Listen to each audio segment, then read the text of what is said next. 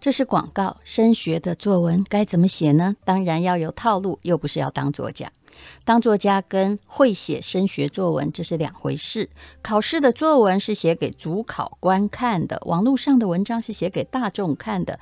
那么作家呢，基本上是写给会买书的人看的，还有自己看的。那么如果你想要知道升学，还有孩子要参加各种考试以及国考的作文技巧的话呢，这是可以翻转你的考试人生，得高分，轻轻松松满级分。蔡其华是我看过最会教作文的老师，他也写了很多本作文书。这个课程啊，不是教你当文青，而是在讲升学作文里面的套路。就算作文不好哦，你也可以啊，这个满级分或者至少获得五级分。这在他自己的教学里面。就可以得到证明，不管是考高中还是考大学，参加公家考试，填写履历表，你都可以用得上它。所以这是作文里面取得高分的《孙子兵法》。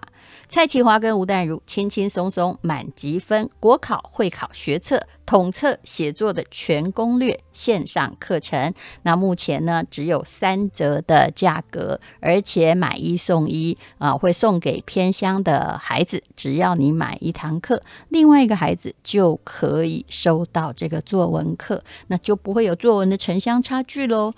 请看资讯栏的连结。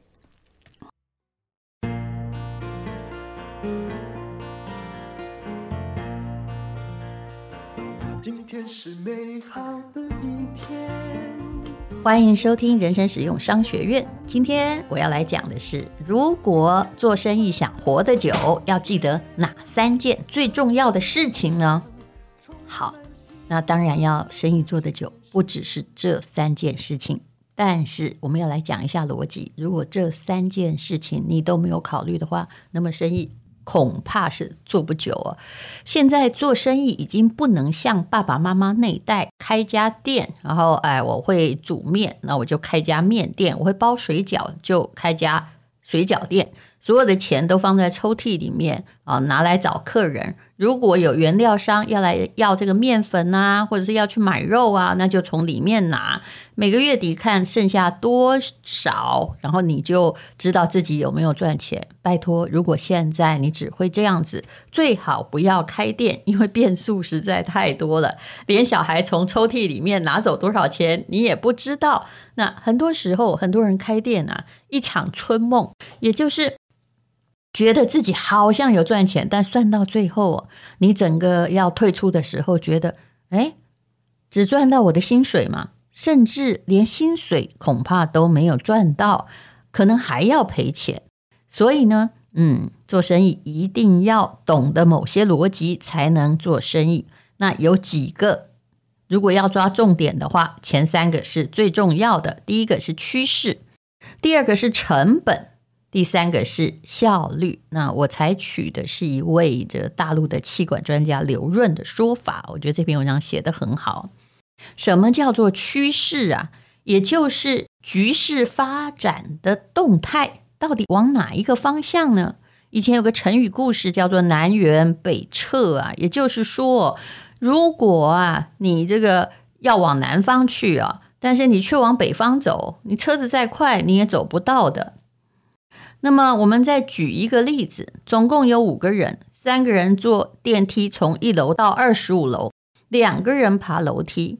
坐电梯的啊，有的人呢在这个电梯里面呢啊，就算在做伏地挺身好了，有人用头撞墙，有人 原地打坐。爬楼梯的当然就只能一个个。往台阶上爬，费尽力气，满头大汗啊！常常爬到十楼就再也爬不动了。那二十五楼到啦，有人分别采访这些到达的人士，说：“你们到底是怎么到二十五楼的？”第一个说：“我是做伏地挺身上来的。”第二个说：“我是用头撞墙上来的。”第三个是：“我就没啥都没做，原地打坐上来的。”这当然是一个笑话似的比喻啦。每个人看起来好像都在总结自己的成功经验，但是真正带他们上楼的是什么呢？到底是撞墙，还是伏地挺身，还是打坐？其实没有哦，因为他们成功了，所以故事是成功者编的啊。真正带他们上楼的是电梯，他们不能够忽略电梯的作用。在正常状况下，我们当然都知道。可是，在我们做生意或者是要到达成功的过程之中，我们常常强调的是我做了什么事，但并没有去在意，事实上是不是时代的趋势，我看上了，所以我刚好乘风上来。说难听一点，这就是人家说的“猪在风口也会飞”，你就刚好到了风口嘛。虽然你体重很重，他还是把你弄上来了。但是啊，这个也要记住哦，当这个风不在的时候，你要是继续无知，也可能摔成了肉酱，就不再是一头活猪。在快速发展阶段的企业，无论在做什么，都相当于是在上升的电梯中。做伏地挺身或打坐，不管你怎么样，但事实上你就在上来啊！只要电梯还在快速的上升，你里面呢、啊、做什么动作或不做都没关系。可是电梯如果不上升或者自己啪嗒掉下来呢？哦，那么你的组织能力啊，还有你的策略规划，那么就特别重要。还有要不要下这个电梯？用电梯来解释，我相信大家都会懂的。什么叫趋势呢？趋势也不是运气。其实，如果要逻辑的讲，也就是它叫做技术革命，生产的技术发生根本的变革，然后整个生产力就飞跃了。比如说，台湾的晶圆代工也是抓对了趋势，对不对？不是抓对，是刚好呢搭上了趋势。人想要抓趋势，其实很难。这就好像啊，潜水的时候，你把自己放在那个洋流里面，只要你顺势，你根本脚不用踢，你就会跑得很快。这也是我个人的经验啊，所以我最喜欢遇到那种洋流。可是因为你洋流太大呢，也会把你弄去撞壁，你要小心一点啊。那社会结构会改变，会涌出新的事物、新的平台、新的变化。这就好像以前客厅及工厂，就是在我们人口最多的那一代，因为人口很多，闲置的人口刚好是代工业所需要的。可是如果结构发生变化，你还在做传统的代工业的话，那么很可能啊，就嗯，诶，那股洋流不在了。那你就要很费力的靠自己爬，那这个状况就是，请问你要继续爬吗？还是你要去找另外一个洋流？这是每个人在生意场上的选择。那么做任何类别的商业都有两个基础的商业模式，哪两个呢？第一个做产品，第二个做流量。听起来好像有点深，其实很简单，做产品就是制造业喽，拿个产品去市场上去卖。那么做流量就是现在做平台啊。如果你做 Seven Eleven，那你很可能就是做流量。当然，他们也做产品了。不过我常常遇到的就是，明明你该做流量，你怎么傻不隆咚把主力放在去做产品呢？我这样说不是在批评，可是你在看哦，那些连锁商店做自己真正的产品，有真的把厂牌打出来的吗？其实不太有，都是。如果啊，你不要想要大小通吃的话哦，像最近看便利商店的结合是，诶，他去帮助这些小商家或小农，然后让你做产品，我帮你做流量。我觉得这个是一个比较减低成本的方法。有关成本也是重要考量，我们待会儿会讲到哦。那最近很多人可以做生意，而且是无本生意哦，大概就是因为智慧型的手机还有电子的支付必须成熟。哎呀，这世界不是你创造的，就好像你现在电商做得很好，请问你能靠自己吗？没有啊，你的程式没有自己写，你用的还是第三方的支付平台，然后。基本上哦，你是站在很多巨人的肩膀上，所以才走的这样的快速。这就好像电视购物搭的是什么？是电视的普及。可是，哎，后来大家就不想再付有线电视的钱了，那有线电视的风，哎，它就没有了。所以呢，哦，在我看来，电视购物基本上也不太可能一直的大好，不像以前打造爆品。可是我看到很多的厂商以前打造过爆品，于是就完全用电视购物的模式，或者诶还在用以前那个抠客的模式。抠客 显然比电视购物还早一点呢。那现在做平台也可能诶来得及或来不及。可是最可怕的是哦，你啊用这个扣客的方式来做电视购物，然后用电视购物的方式来做网络上的平台，这就是嗯没有把自己的脑袋重新 format 一次。但是我看到的状况是很多的。现在有很多平台啊，比如说啊、以前的雅虎啊，哈，那这个风又过去了，对不对？啊，PC Home 啊，风好像也有一点过去了。然后虾皮呢，我也不好说风有没有过去，它现在看起来还不错。那么还有很多东西是小红书啊、抖音啊、IG 啊、FB 啊，但是每一个最盛行的都会过去，会慢慢被遗忘的。比如说你说 FB。我现在也觉得很忧心啊，比如说我们公司的电子商务在 FB 上，可是 FB 的诈骗那么多，就是感觉上说你给他检举都无效，可是一个诈骗太多，你没有管理的地方哦，很可能消费者就会慢慢远离你。所以在 FB 上做生意的朋友，我也觉得最近要特别的小心。那包括我们公司，那如果这个平台再没有改进的话，的确是很麻烦呢。我们人类到底有多少的负面的感觉，才会去转换一个你时常在用的、已经建立好关系的社群媒体呢？事实上，我觉得只要你感觉负面大于正面，你就会转换。所以，顾客的忠诚度啊，如果你做不好，你真的不要要求顾客忠诚度，不管是产品或者是流量都一样哦。那么，平台是。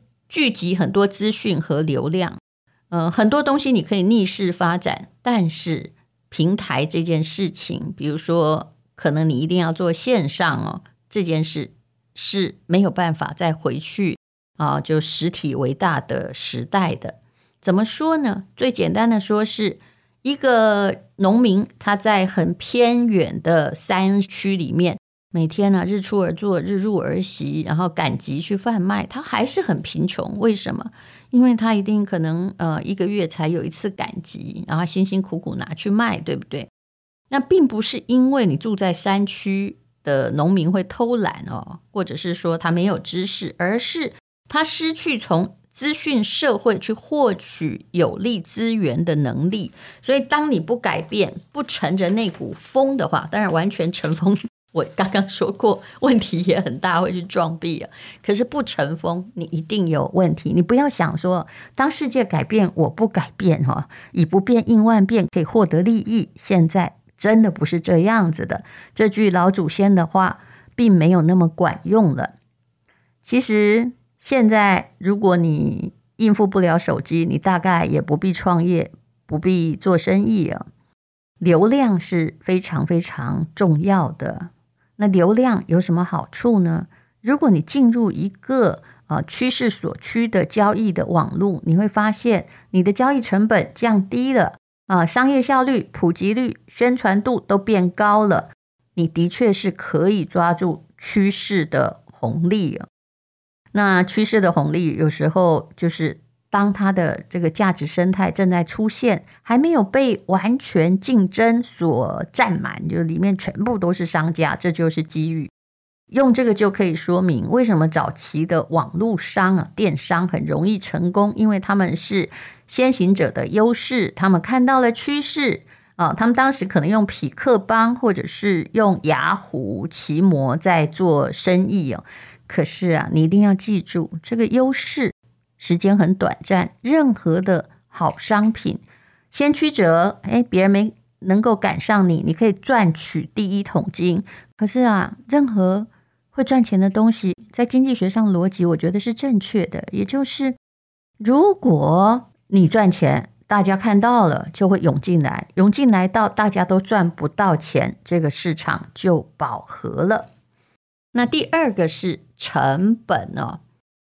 呃，这位企业家啊，刘润说，私人的董事会上常有一类问题，大家常常问企业顾问说，哪个行业有机会？我怎么样才能做大？哪里可以赚大钱？告诉我们吧。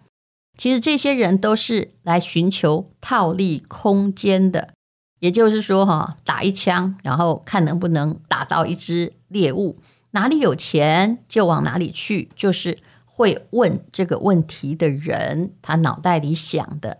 可是呢，因为你没有主轴，也没有去看你到底有没有核心竞争力。比如说之前呢，在台湾去做那个诶蛋挞啊、北海道巨蛋面包啊、甜甜圈啊，还有一些很夯的大家在排队的商品，你想要哎捞点周边的利益，跟风，别人也在跟风啊。所以这个往往变成什么呢？有一句俗话说的很好，叫“捡了芝麻，丢了西瓜”。那些在往股市里面哦冲进冲出的人，常常也是捡了芝麻，丢了西瓜呀。嗯呃，这里也要插播一下，我们那个存股养你一辈子，是我跟陈崇明开的课程。可是现在诈骗集团呢，竟然用我们的照片，反正他们做事情不用有成本嘛。还竟然写了一个文案，用我的头像说：“对不起，我不应该跟你收钱啊。”那我可以跟你说啊，任何人哦，如果哈就是热心到就是不管你是谁，我要帮你赚钱，我自己毫无利益的话，请记住，任何看起来免费的东西都有人在背后要付钱。那诈骗集团用这一点呢，那就是什么？就是呃，后来上当的人要付钱，他也没有给你课程。他就是要叫你买标股，存股怎么会买标股呢？大家用理性判断就知道。那当然，我们也报警啦，哈，那也呃一直公布，可是也没有用，因为你知道，像 FB 啊，这你大概哦或 Line 的账号，他诈骗集团一天可以创造五百个，然后全部都在缅甸哦。很多人说，为什么不告他？告他有用吗？你要打国际法庭吗？他应该就算他是讲中文的，他未必是在台湾呢、啊。大部分都是在，甚至还在什么缅甸园区。所以呢，非常非常的可怕。好，我们讲成本好了。很多人呢、啊、想赚大钱，可是，在考虑自身盈利的时候，应该。要考虑的是什么？其实要考虑的是整体是不是存活。任何东西都不是只有你能存活。比如说上下游产业链的共同繁荣，不要只顾自己赚个盆满钵满哦。然后你要顾及，哎，你这一整条线的利益，这才是真正的商人。什么钱该赚，什么钱不该赚？做一件事情会有什么样的社会影响，产生什么样社会价值？诈骗集团基本上就是没有这个顾虑，所以他才变成诈骗集团呐、对不对啊？但是如果你要把生意做得久一点，经营商业的前提就是价值感要大于成本。这怎么说呢？如果你跟竞争对手一样，生产一个商品的成本是三块钱，那你就没有真正的利润。所以为什么很多树大就是美，规模经济就是要压低这个成本呢？那如果你的成本比较低，诶，大家在打降价的时候，因为尤其是类似的商品，别人卖五块，你可以卖四块啊，对不对？因为它的成本呢是三块，你的成本可能是两块啊。但是啊，销价竞争的最终啊，就跟艾柯卡说的一样，销价竞争最后的赢家就是最后的输家，因为大家都销到没利润，你把别人都打败了嘛。可是你也赚不了几毛钱，那要怎么办呢？所以真正的利润一定要做品质，或者是做某一种创新，或者是你的成本，就算你只能做一样东西，有些东西差别度真的不大，那你的成本就要比别人低啊，感觉要比别人好一点点呢，那这才是你的机会。所以为什么有人说大者恒大，小的商家的确。不容易生存。那不管你做什么商店，你都要优化你的成本。优化什么呢？比如说房租好，但我知道房租很难优化。你开一家奶茶店，好的地点呢，一定是很贵的。如果你跑到阁楼去开，那你的当然你可以接那 Uber Eats，可是你自己基本上能接的单还是非常非常的有限。人力资源要节省也很难节省。你不太可能缩减薪资，因为员工会跑掉。那你很可能自己要多做一点呢。还有原物料，原物料基本上一定是哦，你不能让这个原物料就是偷工减料。那保证哈，一定会为了芝麻，然后就掉了那个西瓜。那你要怎么办呢？就是你只能大宗采购，或者是你有比较好的谈判的条件，那么才可能以原来的材料取胜呢。好，第三呢，就是效率，也就是说，一个行业能够兴起，常常是因为发现了一个新技术啊、新产品，满足用户的需求。那刚刚讲到了先行者优势，就是发明新产品的时候没有竞争对手，所以哎，大家觉得你好新奇哦。不过请放心，后来一定会有竞争对手的。事实上，这个世界没有什么东西是别人做不出来的，不要自以为是。包括芯片，芯片呃，也不是只有台积电做得出来。所以有人说，台积电卖的是一整套的服务，让他自己变得无可取代啊。竞争剧烈升级的时候，会摊平所有的利润。所以呢，啊、你必须呢。要追求的哎，很多效率哦，优化交易成本的效率哈。那什么叫做交易成本呢？著名的经济学家寇斯啊，他是这样定义交易成本，也就是达成一笔交易所花费的时间和货币成本。这个东西看起来很简单，但是有一些老板他搞不清楚。啊，很多人呢、啊，他在卖东西的时候，我看的后来这些都倒了。尤其我们做电商会很清楚啊，他很在意说，哦，我这个东西就六十块，我一定要卖个两百块哈。那因为中间还有一些管销成本嘛，加一加，这样呢，哈，呃，毛利要三十趴好了，那我才能做。可是如果你真的要做的话，你很可能赚的是什么？就一年卖那三个。其实这个我在珠宝业常常看到哦，哎，珠宝业有时候对，有时候他很高兴，或者是卖股票的人也很高兴，会有同样的思维，说：你看我这一百块买来的，你看我三百块卖出去了，我好厉害。可是对不起，你放多久？结果你搞了十年呐，啊，所以珠宝业也有啊，嗯，十年三年不开张，开张吃三年。可是那你最好是多卖一点，对不对？但如果你做互联网，你恐怕就不能一直计较毛利。就是数学很简单，如果呢啊，你做一个哈，就是三百块钱嘛，然后哎卖六百块，可是你一年卖一个，跟三百块你卖三百五十块啊，毛利真的很低呀。可是你一年卖个一万个，请问你选什么呢？啊，你不会选一个吧？啊，当然一万个会让你很累呀，你也不能每一个。这个能吃一万个的跟能吃十万个的商家肯定不一样。有时候啊，如果你把嘴巴张太大哦，很可能也会下巴脱臼，就是这个意思。那以前的搜寻成本很高，比如说你要修一个表，你很可能呢就要到处去跑跑跑到市中心找到维修店。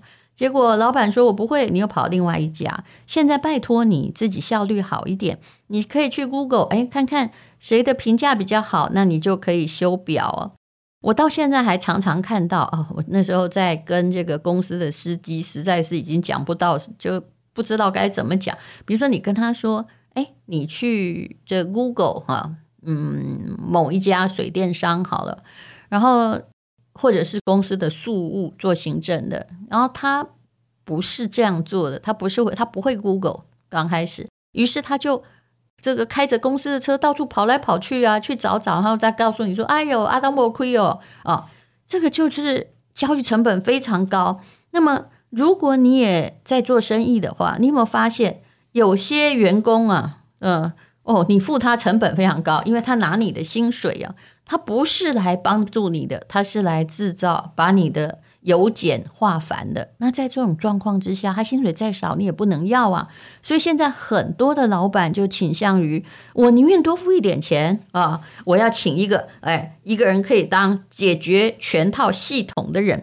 所以这个时代啊，你自己啊，为了要达成呃某些商业世界的效率，你要多才多艺才行。你不能像以前某一些公务单位，它是怎样呢？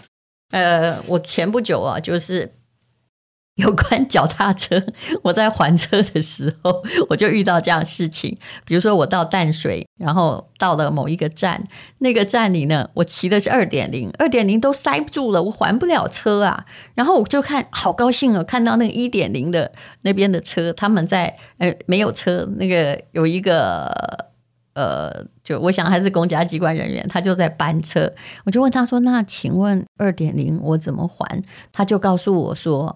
你不要问我了，那个我是一点零这个部门的，我不是二点零这个部门的，麻烦你自己打电话给公司吧。但后来他当然有觉得自己口气不太好，他就告诉我说，远远的两公里外有一个二点零的。你看看，如果一个公司把部门分这么细，那顾客会有什么样感想呢？我相信你一定也遇过这样的问题。嗯、这种、哦，就是在 SOP 上的解决的环节上面哦，不管是谁。其实现在你知道你有区分，但顾客觉得你不是就同一家公司吗？怎么会变成这样子呢？就一款产品而言呢，其实把价格卖便宜不是本事，是比你便宜还比你赚钱才是本事，而且比你便宜，结果呢，我的呃评价还比你好，这个更大的本事。那如果你的产品一样，你比较贵就没有用的。前不久。我有看过一个状况，也就是呃，比如说我们的电商哦，有好吃的鸭血豆腐，也有很老的厂商，但是有一家厂商呢，就朋友推荐的，哇，你知道它有多贵吗？比如说本来呢，同样的的重量哦，包括汤汁，我们大概卖个一百二十块钱，结果它一包哦，哎，比较小，它还要两百块，结果我倒出来之后呢，里面只有三块小鸭血跟六块小豆腐，不是那个大的哦。是很小的，已经切成丁的那种豆腐，然后而且真的还比较难吃，这就是问题了。结果我就跟我那朋友说：“这个商品是你代理的，你要做吗？”他说：“你看上面有一个很厉害的代言人哦。”我想，难道代言人也可以吃吗？嗯，所以这就是有时候哦，你的产品没有价值感，价值感是客观的，而不是你主观想起来的。好，那所以也就是说。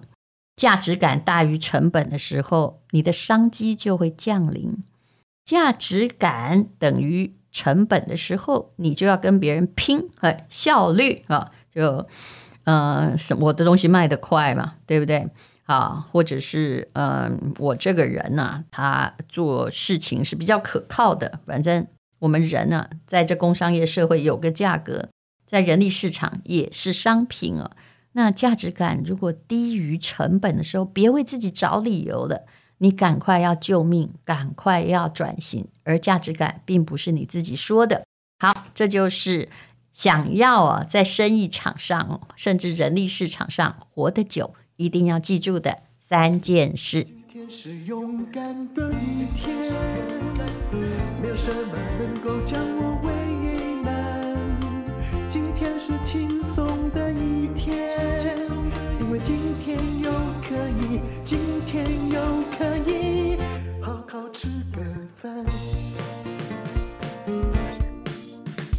做爱做的事，唱我爱唱的歌，吃我想吃的饭，尽量过得简单。做爱做的事，唱我爱唱的歌，吃我想吃的饭，尽量过得简单，尽量过。